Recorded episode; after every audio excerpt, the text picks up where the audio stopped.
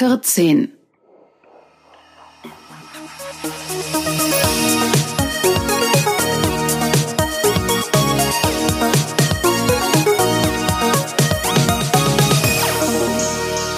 Legal Bits. Wir hatten einen Monat Pause gemacht Ja. und jetzt sind wir war wieder auch da. Ja, wir sind es überhaupt nicht mehr gewohnt. Ich bin gar nichts mehr gewohnt. Wir waren in Frankreich. Also Gelegenheiten lassen sich schon finden, an die Côte d'Azur zu fahren, das können wir wohl sagen. Ja, lohnt sich, lohnt sich. Hat sich sehr gelohnt, hat sich sehr gelohnt. Erstmal Ja. herzlich willkommen. Wir hatten einen Monat Pause. Willkommen bei Legal Bits 14 ähm, mit dem Frank. Und Volker, Ja, es ist viel passiert, äh, außer dass wir weg waren. ungefähr eine Woche versetzt, also wir sind etwas zu früh wieder zu Hause gewesen, sind die super. äh, EU-Roaming-Gebühren weggefallen. Ja, perfekt. Also, naja, so ganz perfekt ist es leider nicht so richtig aus Verbrauchersicht. Also, wir sprechen nicht heute drüber, vielleicht machen wir das irgendwann sonst mal, wäre eigentlich Zeit, aber also jedenfalls bei Roaming-Gebühren vielleicht mal ganz kurz, da sollte man auf seinen Vertrag schon aufpassen. Also nur weil das also man sollte jedenfalls nicht denken, dass man jetzt einfach im Ausland nichts mehr zahlt für irgendwas. So ist es nämlich. Nein, nein, nein, nein. Oh Gott, das will die armen Netzbetreiber. Ja. Das kann man denen ja nicht an. Was in der Ja. Zwischenzeit auch passiert ist, ist Das ähm, Netzwerkdurchsetzungsgesetzentwurf von Heiko Maas. Ja, dieser Entwurf wird nun auch von verschiedenen weiteren Seiten immer schärfer kritisiert.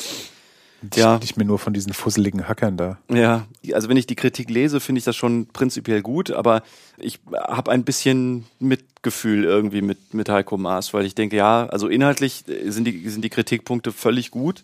Unsachlich gesagt, ich finde es ein bisschen unfair, wie stark der Entwurf jetzt nach seinem Inhalt kritisiert wird. Bei vielen Gesetzen gibt's ja sowas kaum. Also da geht's ja nicht um Inhalte, sondern irgendwie, wir brauchen das doch. Ja, das versucht er jetzt halt auch mal.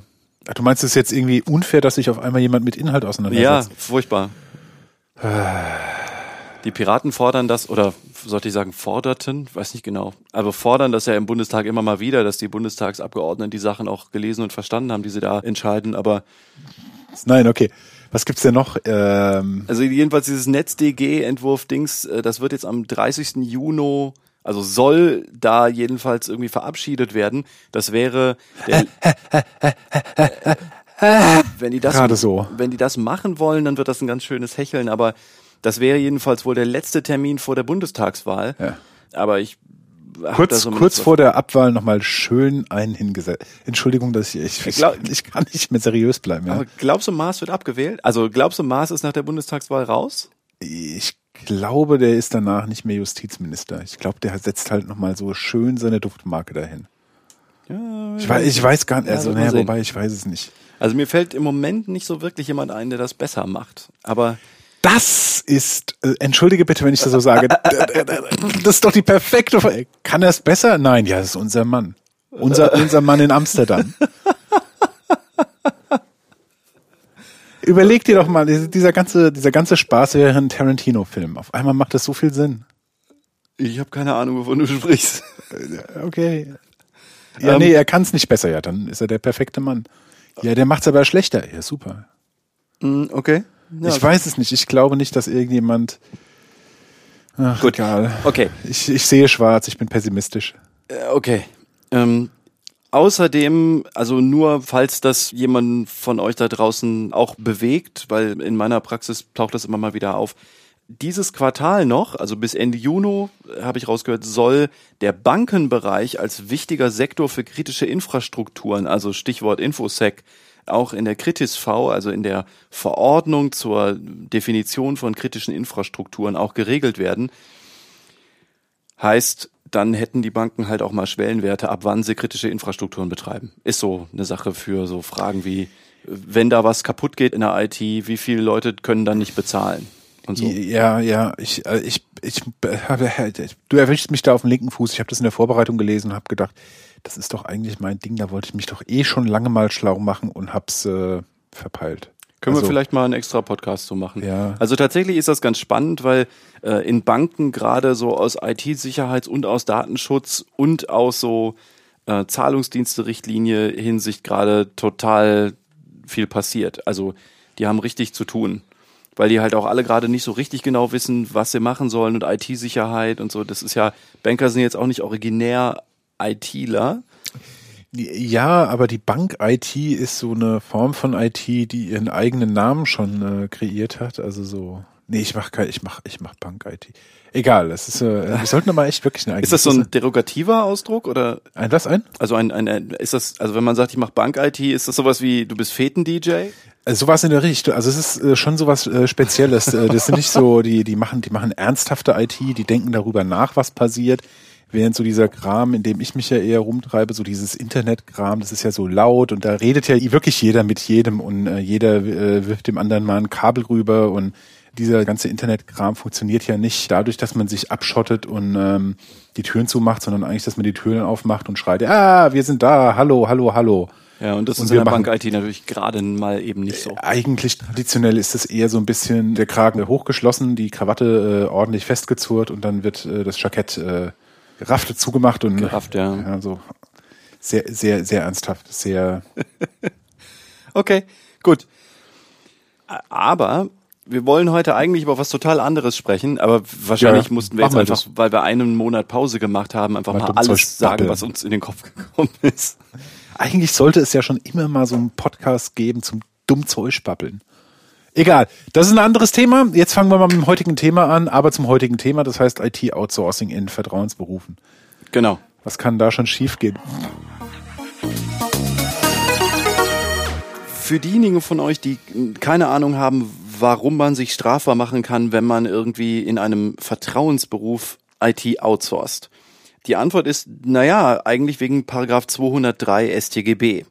Normalerweise machen wir hier ja nicht so wirklich Strafrecht und wir wollen uns auch jetzt heute nicht dem Strafrecht im Ganzen widmen, sondern diesen einen Aspekt rausgreifen, weil wir glauben, dass das eine ganze Menge Leute eigentlich wissen müssten und auch betrifft. Also mich genauso wie diverse Ärzte, wie Wirtschaftsprüfer, wie äh, Berufspsychologen, äh, Buchprüfer, Steuerberater, aber so ganz andere Leute halt auch noch, also so Sozialpädagogen im Zweifel, aber auch zum Beispiel alle Unternehmen oder Mitarbeiter in so einer äh, privaten Krankenversicherung, einer Unfallversicherung, einer Lebensversicherung und, und so weiter. Auch die haben im Zweifel ein Problem, wenn die mit IT so da dran gehen. Und das sollten, glaube ich, also vor allen Dingen Ärzte, Anwälte, Wirtschaftsprüfer, aber auch Krankenversicherer, Steuerberater und so wissen. Und damit haben wir die Gruppe noch nicht mal ganz aufgezählt. Ja, und die müssen das eigentlich genau wissen. Also die müssen eigentlich den Paragraph äh, 203 kennen, äh, um einen Vorsatz auszu, zu, zu schließen, oder? Nee, wenn sie, also eigentlich wäre es eher andersrum. Also wenn sie den kennen, dann ist es sogar noch eher Vorsatz, Vorsatz, Okay. ne? weil dann wissen sie ja sogar, dass sie sich strafbar machen. Das ist jetzt aber auch wieder so ein ganz anderes Ding, also so Verbotsirrtum, ne? So Okay. zu wissen, was man tut und zu denken, dass es erlaubt ist, kann auch am Ende eine Strafe verhindern, aber das ist jetzt eher so rechtsdogmatisch die Frage zwischen so Erlaubnisirrtum, Verbotsirrtum und Tatbestandsirrtum. Also egal. Also Machen wir erstmal der Reihe nach. genau. Was bestraft der Paragraph 203 äh, Strafgesetzbuch eigentlich? Kurz gesagt, die Offenbarung fremder Geheimnisse. Also Geheimnisse, die Personen bestimmter Gruppen anvertraut werden wurden. Die Gruppen stehen in Absatz 1, das ist der Arzt, Zahnarzt, Tierarzt, Apotheker und so weiter. Da haben wir dann Berufspsychologen, Rechtsanwälte, Notare, Verteidiger, Wirtschaftsprüfer, Buchprüfer, Steuerberater. Steuerbevollmächtigte, äh, Patentanwälte, Wirtschaftsprüfer, Buchprüfer, Steuerberater, Ehe, Familien, Erziehungs- und Jugendberater sowie Genau. Berater für Suchtfragen in einer Beratungsstelle, die von einer Behörde oder Körperschaft, Anstalt oder Stiftung des öffentlichen Rechts anerkannt ist. Genau, also das findet man auch in dieser Vorschrift immer mal wieder. Also es geht immer darum, dass man dieses öffentliche Vertrauen in diesen Beruf hat. Also eben nicht irgendwen, der sich irgendwie nennt, sondern einen Beruf, der durch den Staat anerkannt ist. Das wäre zum Staat Beispiel und halt auch öffentlichen Recht ist das. Also okay, lass es mich mal anders formulieren. Ich nenne mich jetzt Suchtberater, du erzählst mir, dass du äh, den ganzen Tag äh, Kaffee trinkst und ich äh, schlag das an die Litfaßsäule, dann ist das jetzt ähm, erstmal nicht 203. Ähm, ja, doch, möglicherweise schon. Jedenfalls dann, wenn ich dir dieses Geheimnis in dem Vertrauen gebe oder mitteile, dass du tatsächlich ein staatlich geprüfter Suchtberater bist, wenn es sowas überhaupt gibt, keine Ahnung. Aber Ja. also es geht halt darum, wenn du dich als jemand solches ausgibst, also wenn du dich als Anwalt ausgibst und ich vertraue dir dann das Geheimnis an, dann darf das, meine ich, keinen Unterschied machen, ob du tatsächlich Rechtsanwalt bist oder nicht. Stimmt. Denn sonst würde ja das, Stimmt. das Schutzziel überhaupt nicht erreicht. Aber das ist ja cool. Okay. Ja, Cool. Also, aber will halt nur sagen, nur weil du dich jetzt zum Beispiel als Immobilienmakler ausgibst und ich dir etwas anvertraue, heißt das nicht, dass du hier darunter fällst. Aber eben, wenn du einen Beruf hast, der staatlich anerkannt ist, also zum Beispiel ein Berufspsychologe, sowas wie oder Ärzte oder Notare oder Anwälte, also alles, wo irgendwie eine Kammer dahinter steckt oder wo irgendwer dir eine Ausbildung staatlich attestiert. Und ein besonderes Vertrauensverhältnis äh, ähm, he- herrscht, weil bei allen diesen genannten Berufsgruppen herrscht ein besonderes Vertrauensverhältnis zwischen Ausübenden des Berufes und Kunden, Klienten und so weiter. Genau. Dasselbe, so geht die Liste dann noch weiter, haben wir dann zum Beispiel, wenn du Beauftragter einer äh, Beratungsstelle äh, nach dem Schwangerschaftskonfliktgesetz bist, also sowas, oder wenn du Sozialarbeiter oder staatlich anerkannter Sozialpädagoge bist, oder zuletzt haben wir dann das mit den Versicherungen. Angehörige äh, der privaten Krankenunfall- oder Lebensversicherung oder einer privatärztlichen, steuerberaterlichen oder anwaltlichen Verrechnungsstelle. Genau, Also, also- die dürfen auch nicht verraten, hier, hier der Folger, der, der, der kriegt Rechnungen vom Stiegler. Das geht nicht. Ja, also ob so eine kassenärztliche Verrechnung, also so Vereinigung oder oder Ja. nee, so eine Verrechnungsstelle, das wüsste. Äh, ne? äh, Aber ja, egal. Also es sieht halt so genau. aus, als betrifft die Vorschrift, wie schon versucht darzulegen, alle Leute mit einem staat staatlich anerkannten Mhm. Berufen. Genau, also es geht um den Anschein des Vertrauens, den die staatlich anerkannte Ausbildung hat. Der soll geschützt werden. Also etwas genauer natürlich die Person dahinter, die auf diesen Schein vertraut. Gut, was hat es jetzt mit dieser ähm, IT-Outsourcing zu tun? Genau, also ähm, das Gesetz spricht ja davon, dass ein Offenbaren fremder Geheimnisse, das ist ein Zitat, strafbar sein soll. Ne? Also die einer Person aus diesen Personengruppen anvertraut wurde oder die ihr, Zitat, sonst bekannt geworden ist. Also damit soll gesagt werden, es geht nicht unbedingt darum, dass die Person, die geschützt werden soll, der Person aus dieser Gruppe das ausdrücklich sagt, sondern es kann ja auch sein, dass in so einer, keine Ahnung, dass in so einer Sozialpädagogenstelle irgendwer halt irgendwas hört. Von Angehörigen oder von wem auch immer. Kann ja sein. Okay, das heißt, wenn du als Anwalt hingehst und Geheimnisse ausplauderst, die dir Mandanten gesagt haben, machst du dich strafbar. Das ist mir klar. Mhm. Aber durch IT-Outsourcing offenbarst du doch keine Geheimnisse. Ja, genau, das wird jedenfalls diskutiert, ne? Und muss man auch berücksichtigen. Also die Sache ist ja, wenn ich dir, also wenn du jetzt Daten von mir hostest, also so Mandatsdaten, Ja. dann ist ja erstmal prinzipiell möglich, dass du die siehst. Klar. Und das Klar. allein da habe ich die ja eigentlich schon, oder könnte ich sie jemandem irgendwie zur Kenntnis gegeben haben. Ne, also jedenfalls dann ist es theoretisch möglich, wenn du die in unverschlüsselter Form sehen kannst. Wenn die komplett verschlüsselt sind und du da eh nicht dran kannst, dann kann man, glaube ich, auch gut argumentieren, dass, dass ich dir die nicht offenbare. Aber wenn du als Admin die sehen können musst, um zum Beispiel technische äh, Fehler auszumerzen oder so, dann geht man jedenfalls, also zur Sicherheit würde ich das immer tun, davon aus, dass das auch schon ein Offenbaren ist. Das heißt, ich sage, also ich Klar glaube, soweit. das- Also ne? mir ist es klar jetzt, ja. So. Und das reicht eigentlich schon. Okay. Als die Vorschrift gemacht wurde, gab es diese ganze IT-Outsourcerei so noch nicht. Also ein weiterer Fall von, ah, das Internet hat, äh, hat das Recht kaputt gemacht. Und, und dann hast du natürlich noch die Frage, was ist denn jetzt, wenn andere Leute wegen eines Fehlers, den du begehst, auf die Daten zugreifen können? Boah, das, jetzt gehen wir, jetzt höppeln wir wieder. Korrekt, ja. Okay. Also erstmal das reine Problem ist, dass äh, die, die Mandatsdaten in fremde Hände gelangen können. Also in dem Fall, äh, du speicherst dein Kram bei mir. Das heißt, du gibst deine Mandatsdaten in fremde Hände, nämlich meine. Das langt, damit die offenbart sind, richtig? ja, Okay. Das heißt, du hast dich dann strafbar gemacht. Als richtig? Anwalt, genau, Als ja. Anwalt, richtig. Ja. Und ich bin doch erstmal fein raus, oder? im Moment ist das so, ja. Also, ist doch schön. Was sollte man daran ändern? also ja. also, Entschuldigung.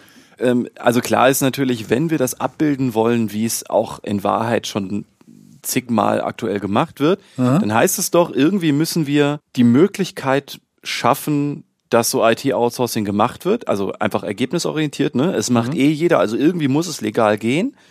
Natürlich jetzt nicht einfach nur, nur so, ja, dürft ihr jetzt, sondern natürlich müssen da Pflichten dran geknüpft werden, gucken wir uns auch gleich an. Heißt aber doch auch, wenn jemand Dienstleistungen für solche Vertrauensberufe anbietet, dann ist irgendwie auch klar, der muss natürlich jetzt auch so bestimmte Sachen machen, um Ja, diesen, diesen Besonderheiten gerecht zu werden. genau, richtig. So, und genau das soll jetzt passieren. Okay.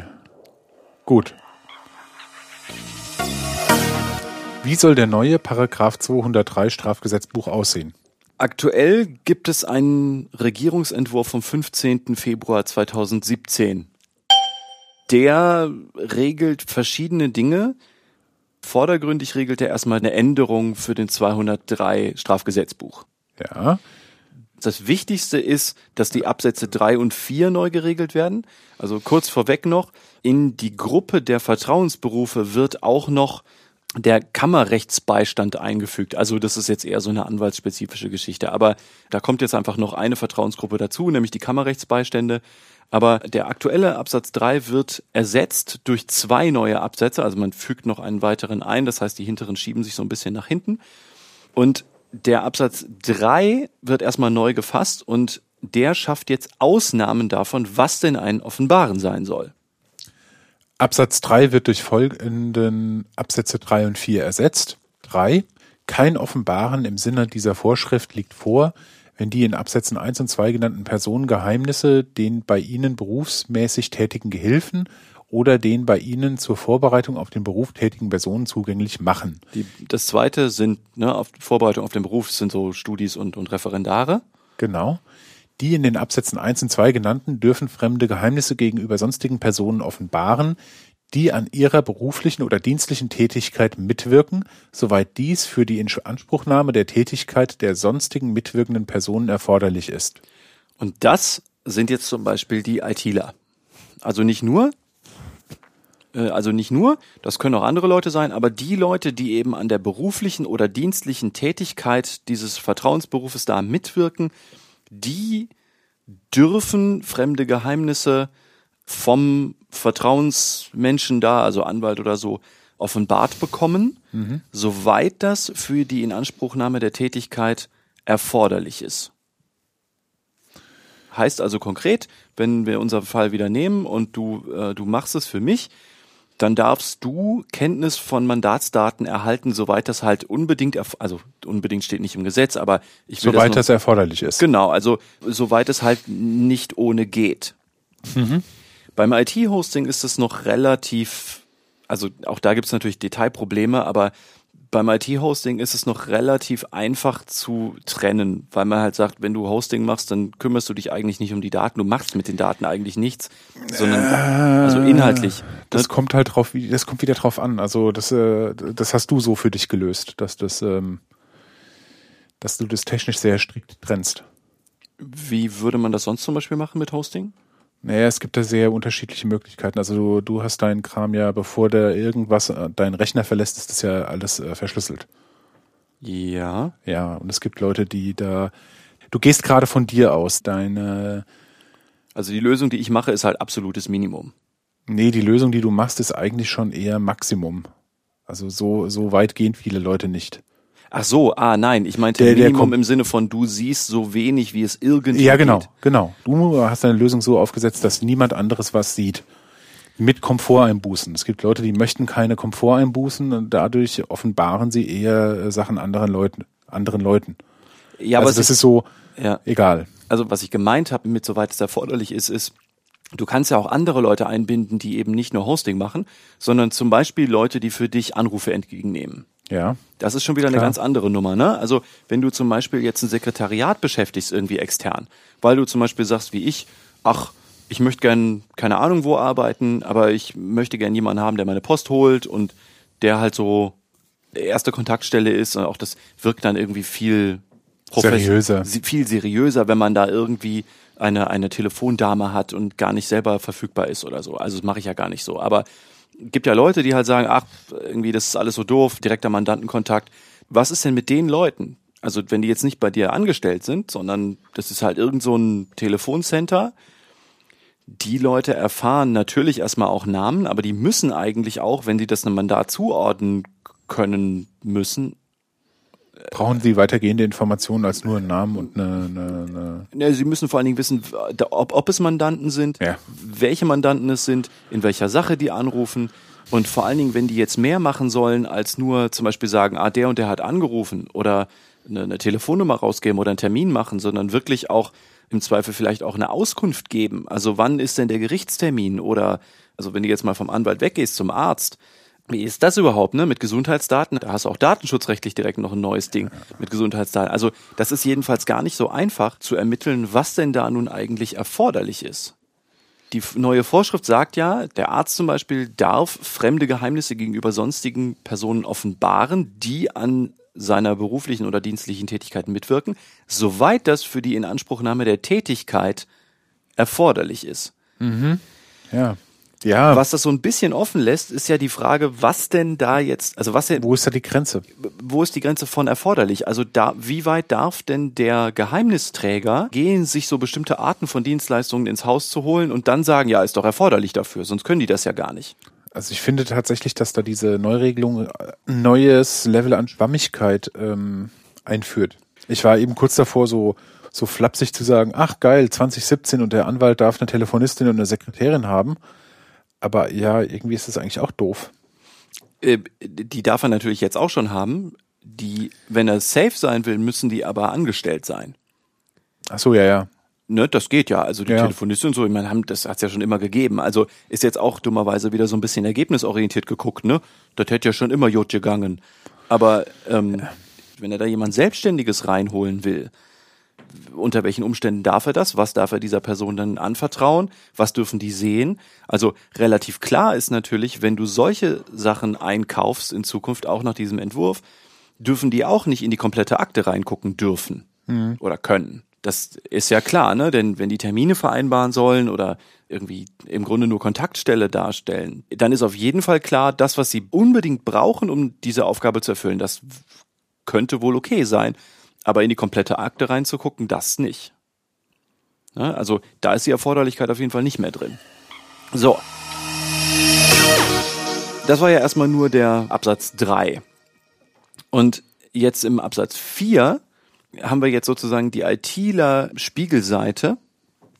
Mit Freiheitsstrafe bis zu einem Jahr oder mit Geldstrafe wird bestraft, wer unbefugt ein fremdes Geheimnis offenbart, das ihm bei der Ausübung oder bei der Gelegenheit seiner Tätigkeit als mitwirkende Person oder als bei dem in Absätzen 1 und 2 genannten Personen tätiger Beauftragter für den Datenschutz bekannt geworden ist. Heißt, hier hast du jetzt die Strafbarkeit von den mitwirkenden Personen. Also heißt, wenn du als IT-Dienstleister, der für einen Anwalt Hosting oder was auch immer erledigt oder anlässlich deiner Tätigkeit irgendwie theoretisch Zugriff auf Daten hast, machst du dich in Zukunft strafbar, wenn du wiederum offenbarst. Also klar ist ja irgendwie, also man hat so sozusagen die, die, die Firewall-Grenze ein bisschen erweitert, aber irgendwo muss halt Schluss sein. Man holt also jetzt die, naja, die externen mitwirkenden Personen in diesen Kreis rein, macht diesen Strafbarkeitskreis dadurch ein bisschen größer. Solange du im Kreis bleibst, also Geheimnisträger zur mitwirkender Person, hast du nicht unbedingt eine Strafbarkeit. Kann auch passieren, aber nur wenn nicht erforderlich und Dinge und nicht richtig darauf hingewiesen und so. Aber das heißt, du machst den Kreis größer, aber sobald die Geheimnisse diesen Kreis wiederum verlassen, hast du nach wie vor eine Strafbarkeit. Ja, ist klar soweit. Irgendwie schon, ne? Und jetzt hat man diesen Kreis wiederum, also dieses, die, die Strafbarkeit des, des, äh, der mitwirkenden Person, des IT-Dienstleisters und so weiter, nochmal ein bisschen konkretisiert, weil der jetzt wiederum näher an dieser Kreiswand ist Ja. und hat gesagt, naja, also du musst jetzt als IT-Dienstleister auch noch mal ein paar Dinge machen, um dich nicht strafbar zu machen, nämlich du musst, das ist dann in, in der Nummer, also gibt's dann noch mal drei Nummern in diesem Absatz 4 und du musst auch selbst dafür Sorge tragen, dass eine sonst mitwirkende Person zur Geheimhaltung auch verpflichtet wurde. Das heißt, wenn du hier noch jemanden, irgendwie einen Erfüllungsgehilfen oder irgendwas, jemanden in deiner Sphäre noch dazu holst, musst du den auch auf die Geheimhaltung verpflichten, denn sonst ne, hätte man es sozusagen mit, mit Löchern geöffnet und dann könnte es halt einfach rauslaufen, das Geheimnis. Das geht natürlich nicht. Und wenn diese von dir dazugeholte Person auch noch ein Geheimnis irgendwie offenbart und von dir nicht vernünftig auf die Geheimhaltung verpflichtet wurde, machst du dich auch wiederum strafbar. Also das heißt, das, dann hast du so eine, so eine Multiplikation. Das heißt, in, also im schlimmsten Fall könnte man dann sowas haben wie, der Anwalt macht sich strafbar, weil er dich nicht vernünftig ausgewählt hat. Du machst dich strafbar, weil du ein irgendwas offenbart hast und die Person, die du dazugeholt hast, macht sich sie auch strafbar? Die macht sich strafbar und du machst dich noch strafbar, weil die sich strafbar gemacht hat. und du sie geil. nicht vernünftig belehrt hast und so weiter. Ja? Also du machst dich als bisheriger Geheimnisträger so nicht mehr unbedingt so strafbar. Aber weil ich ja nachlässig bin, mache ich mich strafbar. Also wenn du, wenn du das wärst, was ja nicht der Fall ist, aber wenn das so wäre, dann genau könntest du das tun. Und strafbar bin ich dann auch. Also ich werde auch in die äh, Haftung genommen, wenn ich als IT-Dienstleister ähm, die Hilfswilligen nicht äh, zur Geheimhaltung verpflichtet mhm. habe. Mhm. Richtig? Na, jein. Also was du meinst, ist, ja, ist, ist richtig. Äh, Haftung ist ein zivilrechtliches Ding. Oh. Also das ist tatsächlich etwas, das viele juristische Laien nicht so richtig einordnen können. Ne? Also es gibt mhm. so Begriffe, die gehören in einen Bereich juristisch, werden aber dann von juristischen Laien halt überall verwendet. Ähm, Haftung ist eine zivilrechtliche Geschichte. Also ja. nein, es ist nicht nur zivilrechtlich, aber vor allen Dingen zivilrechtlich. Also Haftung bedeutet, dass du für etwas einstehen musst, das du verbockt hast. Also sehr, sehr salopp ja. gesagt. Aber das ist eher, also bei Haftung geht es eher um Geld. Ah, okay. Wir reden jetzt hier über Strafe. Jetzt gibt es jetzt dummerweise auch noch Geldstrafe. Mhm. Das ist aber was anderes als Haftung. Ja, bei Haftung äh, entschädige ich dich für entstandenen Schaden mit Geld. Richtig, genau. Ja, und, und bei, bei Strafe ist es eine Strafe, die zur Haftung dazukommen kann. Korrekt, genau. Ja. Also bei Strafe geht es eben nicht darum, einen zivilrechtlichen Schaden auszugleichen, sondern ähm, mhm. bei Geldstrafe geht es eben darum, abzuschrecken. Also okay. Jetzt kommt noch etwas dazu, das, äh, also weil wir jetzt auch gerade von Anwälten sprechen und weil das bei mir halt auch relativ nah dran ist. Das ist aber auch äh, wahrscheinlich Ärzten? bei Ärzten wird es wahrscheinlich sowas Ähnliches geben. Bei Anwälten kommt jetzt noch dazu, dass die aus Berufsrechtsgründen, also Standesrechtsgründen, auch schon nicht so ohne weiteres einfach IT-Dienstleister reinholen dürfen. Als Anwalt musst du ja verschiedene Dinge machen. Also mhm. da gibt es halt die, die Bundesrechtsanwaltsordnung, die BRAO. Ähm, übrigens nicht zu verwechseln mit der früheren Brago. auch nicht zu verwechseln mit der Bravo. ja, nee, Dr. Sommer ist ein anderes Team. Uh, okay. Ja. Also ähm, nicht zu verwechseln mit der früheren BRAGO, der Bundesrechtsanwaltsgebührenordnung, die es heute nicht mehr gibt, sondern äh, seit einigen Jahren gibt es das Rechtsanwaltsvergütungsgesetz, das RVG, das übernimmt sozusagen die Rolle. Egal. Ja. Also die Bundesrechtsanwaltsordnung, die BRAO, regelt verschiedene Pflichten. Zum Beispiel übrigens, dass wenn ich jemanden vertrete und wir einen Konflikt haben, also es eine Gegenpartei gibt, und diese Gegenpartei auch anwaltlich vertreten ist, dass ich nicht direkt mit der Gegenpartei sprechen darf, sondern immer nur mit dem Anwalt oder halt der Anwältin. Ne? Aber ich darf halt nicht mit der Partei selbst sprechen. Das dürfen meine Mandanten im Zweifel, aber ich darf das nicht. Sondern wenn Anwalt auftritt, muss ich mit, mit Anwalt sprechen. Oh, okay. Ja? Ja, es wird mir jetzt ein bisschen was klar, aber äh, egal. Anderes Thema. Aber äh, ganz konkret, was unser Thema angeht, hat das auch noch eine Bewandtnis, nämlich für Anwälte ist diese Auslagerei im Paragraphen 43a der Brau geregelt, also ganz konkret in Absatz 2. Und dort steht erstmal ganz allgemein, der Rechtsanwalt ist zur Verschwiegenheit verpflichtet. Punkt. Mhm. Heißt, ne, aus dem ich darf halt auch berufsrechtlich nicht über Mandatsinformationen sprechen. Diese Pflicht bezieht sich auf alles, was dem Anwalt in Ausübung seines Berufes bekannt geworden ist. Mhm. Das heißt auch hier wieder, es ist nicht erforderlich, dass der Mandant es mir gesagt hat. Das kann ich auch von der Gegenseite erfahren haben oder von Gott weiß wem. Also egal, aus welcher Quelle das kommt und egal, ob sich das direkt an mich gerichtet hat. Aber wenn ich in Ausübung meines Berufes Dinge erfahre, dann muss ich die vertraulich behandeln.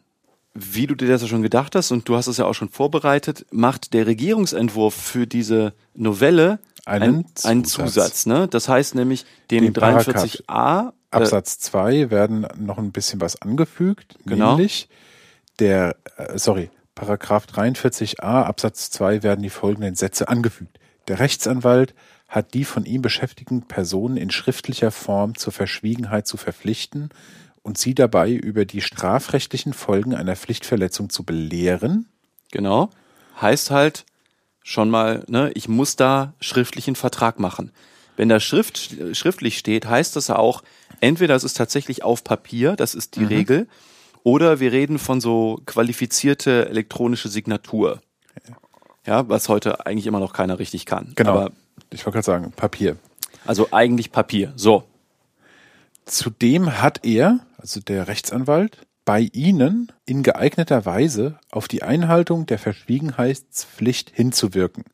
Heißt, ich muss halt auch das tun, was ich für angemessen oder für erforderlich auch halte, um sicherzustellen, dass das auch gut Ja. geht. Und es auch sehr deutlich äh, machen, wie du dir das vorstellst, denke genau. ich. Also eben nicht nur auf Papier und pro forma und so, Mhm. sondern ich muss halt schon das tun, was mir zumutbar ist, damit das klar geht. Den von dem Rechtsanwalt beschäftigten Personen stehen die Personen gleich, die im Rahmen einer berufsvorbereitenden Tätigkeit oder einer sonstigen Hilfstätigkeit an seiner beruflichen Tätigkeit mitwirken. Studis und Referendare. Ja, Ne? oder Hilfswillige.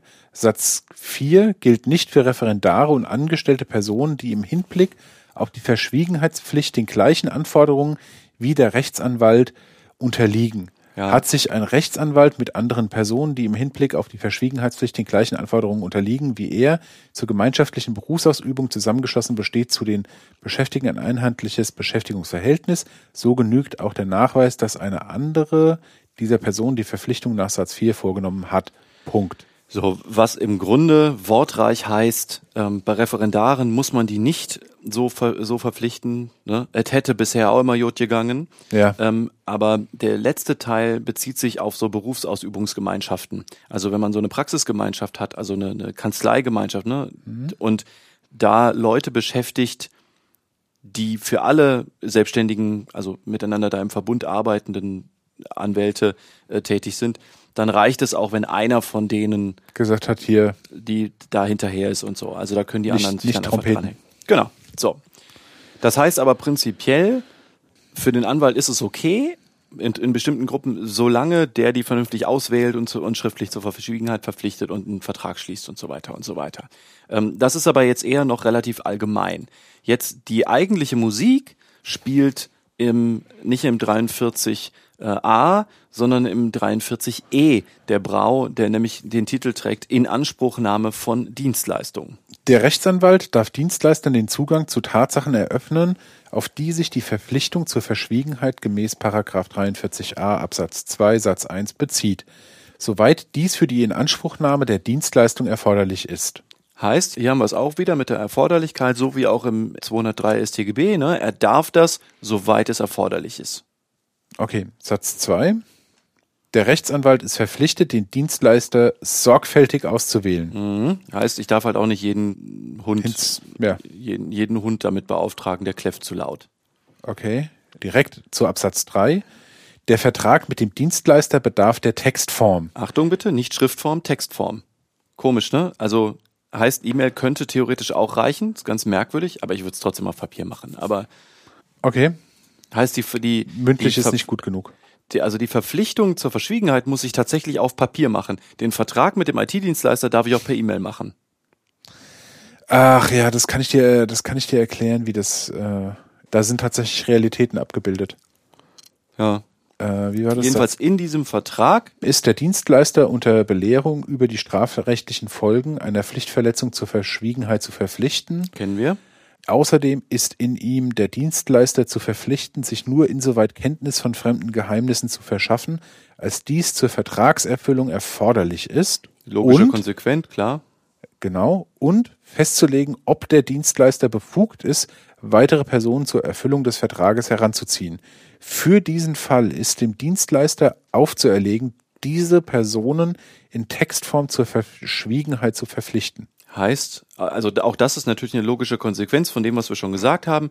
Da steht es aber nochmal konkret drin. Also das heißt, nicht nur du musst, wenn du weitere Leute zur Erfüllung mit dazu nimmst, die verpflichten, sondern ich muss dich auch verpflichten, die zu verpflichten. Klar. Ne? So. Ja, und dann haben wir noch ähm, ein paar weitere Absätze. In Absatz 4 steht noch, ähm, dass ich das im Ausland nur dann tun darf, wenn das Schutzniveau in etwa dasselbe ist. Also wenn es dem Schutzniveau von Geheimnissen hier im Inland vergleichbar ist. Und dann gibt es im Absatz 5 noch eine Sonderregel für nämlich Dienstleistungen, die nur unmittelbar einem einzelnen Mandat dienen. Also die nicht sowas wie für alle Mandate Hosting, sondern die ganz konkret ein einzelnes Mandat betreffen. Das darf ich nur jemand anderen machen lassen, auch einen IT-Dienstleister zum Beispiel, wenn der Mandant darin eingewilligt hat. Okay. Also nochmal eine Sonderregelung dazu. Ja. Und dann zum Schluss noch, vielleicht ganz kurz gesagt, weil das natürlich auch äh, geregelt sein wollte wahrscheinlich, die Vorschriften zum Schutz personenbezogener Daten bleiben unberührt. Das ist der Absatz 8. Also das heißt, man will hier natürlich jetzt nicht Datenschutz aushebeln, sondern nur sagen, das machen wir parallel dazu. Das muss natürlich alles unberührt bleiben.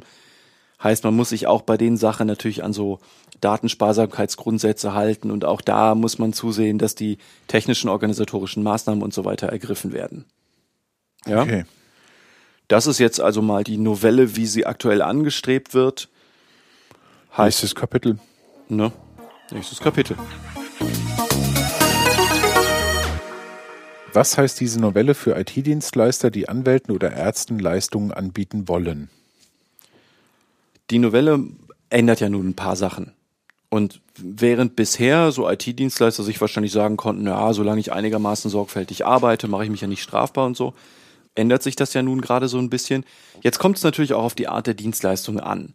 Also eine Mandantin von mir, bei der ich auch externer Datenschutzbeauftragter bin, bietet ja zum Beispiel Managed Hosting an. Also mhm. du, du, machst das direkt ja jetzt nicht so richtig, sondern, ja. ne, aber die macht das und man muss sich jetzt hier bewusst sein, Erstmal, dass gerade bei so Vertrauensberufen, aber auch ansonsten es ja auch eigentlich mal zu Beschlagnahmen kommen kann. Mhm. Ne, also wenn der Staatsanwalt da mal vor der Tür steht und sagt, ich hätte gerne die Daten, denn je virtueller alles wird, desto eher kommt es ja auch auf Daten mal an. Dann ist ja nun die Frage, was machen wir denn da? Also so eine Beschlagnahme nach den Paragraphen 94 Folgen der STPO, also Strafprozessordnung, haben wir ja nun vielleicht auch das Problem, dass so eine Staatsanwaltschaft auch vielleicht Daten mal zur Aufklärung einer Straftat braucht. Heißt, äh, da muss man sich wieso so ein bisschen. Denn sonst? Hm? Wieso denn sonst? Äh, ach so, ja. Beschlagnahmen kann man auch generalpräventiv durchführen. Also das muss nicht nur sein, um eine Straftat aufzuklären. Also sozusagen, es ist schon was Illegales passiert und man will es mhm. jetzt aufklären, sondern man kann das auch in bestimmten Fällen und in bestimmten Bundesländern machen, um ja so die öffentliche Sicherheit und Ordnung zu wahren. Also man kann polizeirechtlich ehrlich gesagt, ich weiß nicht, wie das in Hessen ist, aber in Nordrhein-Westfalen zum Beispiel kann man das nach dem 33 Absatz 1 Polizeigesetz machen. Man kann in bestimmten Fällen, das macht jedes Bundesland so für sich, weil das Polizeirecht ist, das ist eigentlich Landesgesetzgebungskompetenz, äh, man kann das machen, um Gefahren abzuwehren, also präventiv, noch bevor irgendwas passiert ist. Wow, geil. Das heißt, man braucht dann eigentlich für solche Kunden, für, für jeden Anwalt, den man als Kunden hat, seine eigenen festgelegten, festbestimmten äh, äh, Infrastruktur? Jein, also Storage wahrscheinlich schon. Infrastruktur weiß ich nicht, denn ich weiß nicht genau, was so ein, was so ein Staatsanwalt oder also wer immer da jetzt Zugriff drauf hat, ne? Also, aber was so ein Staatsanwalt mit Netzwerkkabeln wollte.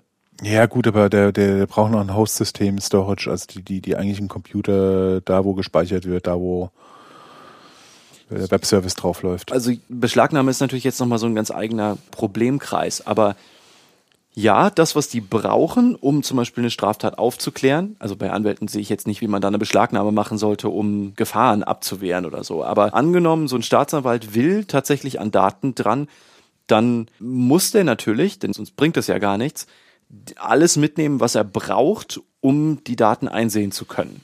Also auch im Zweifel den Teil der Infrastruktur, der zwangsweise gebraucht wird, um die einsehen zu können. Mhm. Na, also wenn er jetzt aus seinem RAID-Verbund irgendwie nur eine Platte zieht, kann es ja sein, dass er da überhaupt nichts draus erkennen kann oder so gut wie nichts oder die, da, also jedenfalls nicht zuverlässig. Ich bin ja jetzt kein Techniker, weiß nicht genau, was man da jetzt rekonstruieren kann, aber mhm.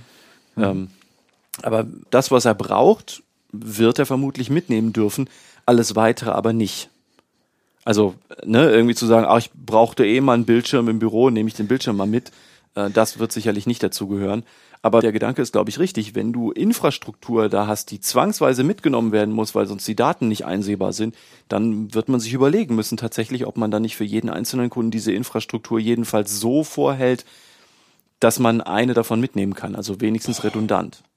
Zur Sicherheit würde ich das tun, ja. Ja, ja, Jetzt das hilft bei der Beschlagnahme für die Strafprozessordnung, aber bei der Präventivbeschlagnahmung nimmt er dann beides mit. Äh, egal. Ja, das war, also oh. ehrlich gesagt, das weiß ich nicht so genau. Aha. Also nur vielleicht ähm, noch, weil sich diese Frage manchmal auch Leute, glaube ich, stellen. So eine Staatsanwaltschaft nimmt ja nur Sachen mit, wenn sie die nicht sowieso freiwillig rausgegeben bekommt. Aber wieso sollte denn ein Anwalt äh, seinen Kram nicht freiwillig rausgeben an die Staatsanwalt? Äh, ja, weil er es nicht darf. Also ähm, freiwillige Herausgabe bei Anwälten ist das, also aktuell, wie wir ja schon gesehen haben, nach dem 43a Absatz 2 äh, Brau ein großes Problem. Also das äh, darf der gar nicht.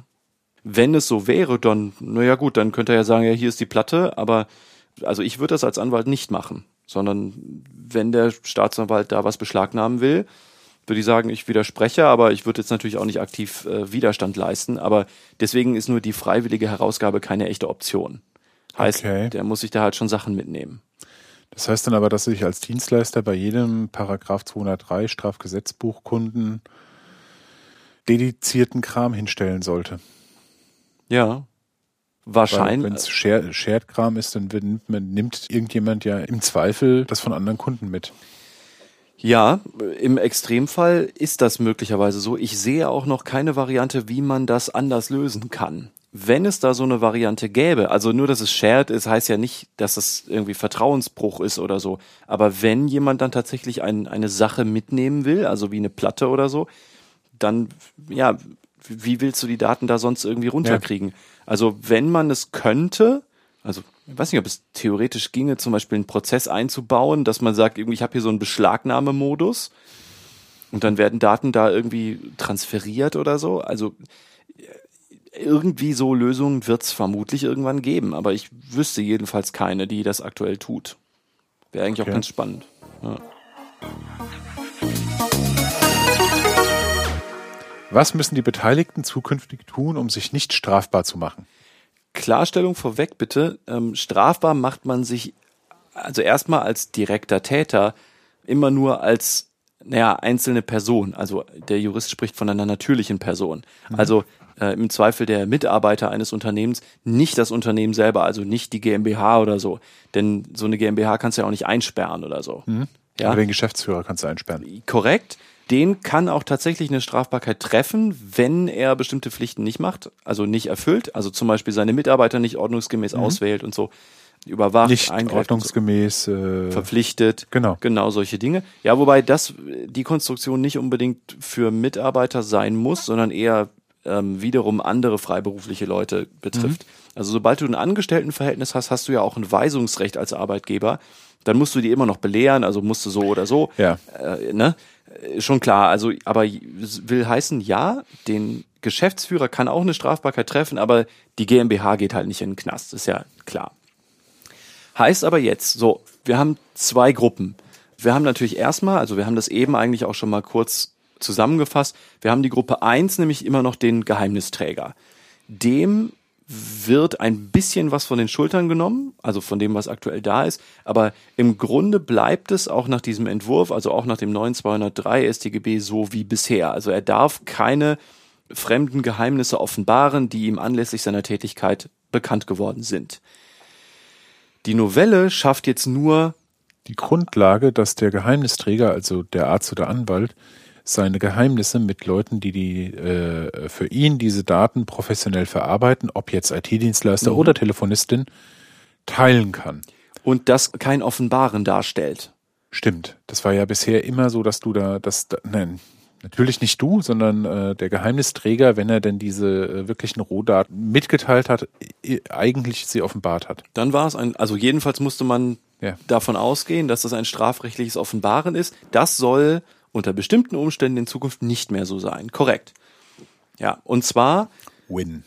Genau, also als, dich. äh, zum Beispiel, genau, also für mich ist es ein, natürlich ein, ein Vorteil, aber in Wahrheit, also ich habe ehrlich gesagt auch noch nie einen Fall gehört, wo ein Anwalt tatsächlich angeklagt wurde des Offenbarens, wenn er einen, naja, also einen ordnungsgemäßen IT-Dienstleister beauftragt hat. Das wäre auch sehr schräg. Also. Weiß irgendwie auch jeder, wahrscheinlich wird es auch deshalb nicht gemacht, aber also genau das will man jetzt ja auch aus dem Weg schaffen. Mhm. So. Aber natürlich auch das immer nur, soweit es nicht für die Inanspruchnahme der beauftragten Tätigkeit erforderlich ist. Klar, wenn er mehr gibt, dann ist er wieder über die Grenze hinweg. Auch dann hat er nach wie vor wieder offenbaren, also so, ne? Ja, ja, genau, klar. Und er muss in Zukunft natürlich bestimmte Sachen machen, muss schriftliche, äh, schriftlich über die, zur, also schriftlich zur Verschwiegenheit verpflichten und er muss irgendwie in Textform einen, den IT-Dienstleister beauftragen. So. Und dann hast du die zweite Gruppe, da bist du ja dann näher dran, nämlich den IT-Dienstleister oder halt sonstige mitwirkende Ich Personen. wollte gerade sagen, äh, wollten wir das auf die, wollen wir das auf Dienstleister äh, Ja. erweitern, weil wir haben ja schon deutlich rausgearbeitet, dass es nicht nur um IT geht. Nee, genau. Das können Die, alle. die Dienstleister. Die zweite Gruppe sind die Dienstleister. Die mitwirkenden Personen, sagt Genau. das Gesetz. Strafbar bei Offenbarung eines fremden Geheimnisses, das dem Dienstleister bei der Ausübung oder bei Gelegenheit seiner Tätigkeit als mitwirkende Person bekannt geworden ist. Heißt ganz klar, ne, wenn du es bekommst als Dienstleister, dann darfst du es natürlich nicht ausposaunen. Klar. Also, eigentlich auch logisch. Ja, und dasselbe gilt natürlich, wenn du jetzt wiederum sonstige mitwirkende Personen reinholst, wenn du die nicht zur Verschwiegenheit oder Geheimhaltung verpflichtest und die wiederum selber dann auch das ausposaunen. Also du hängst da mit in der Kette drin.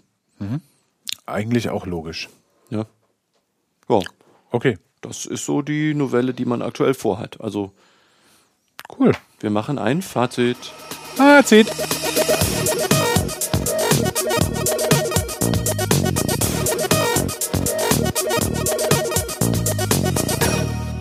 Fazit. Also wir haben das meiste ja eigentlich schon rausgearbeitet. Zukünftig kann sich halt der Dienstleister auch strafbar machen.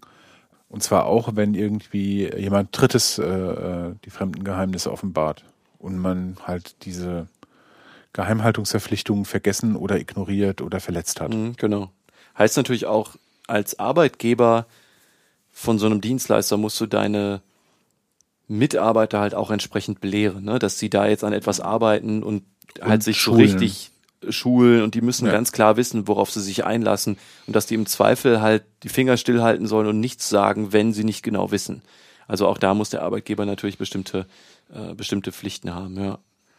Und ja, also auf, auf Geheimnisträgerseite halt in Zukunft macht man sich nicht mehr, ja, nicht mehr so strafbar, wenn man bestimmte Pflichten erfüllend Dienstleister dazu holt und denen eben nur einen äh, möglichst klar umgrenzten und begrenzten Datenbestand zur Verfügung stellt dafür. Okay, Ja, ja. so wieder einfach. mal- Wenn es immer so einfach wäre. Dann machen wir das in Zukunft wöchentlich. Nee, ähm,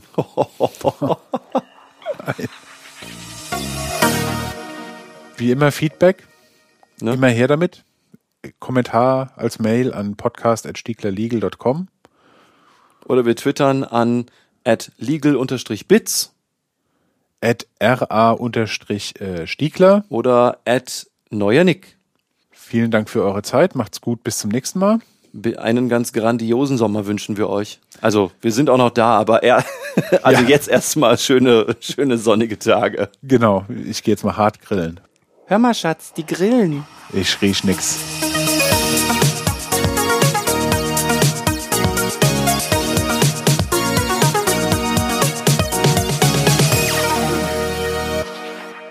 Legal Bits.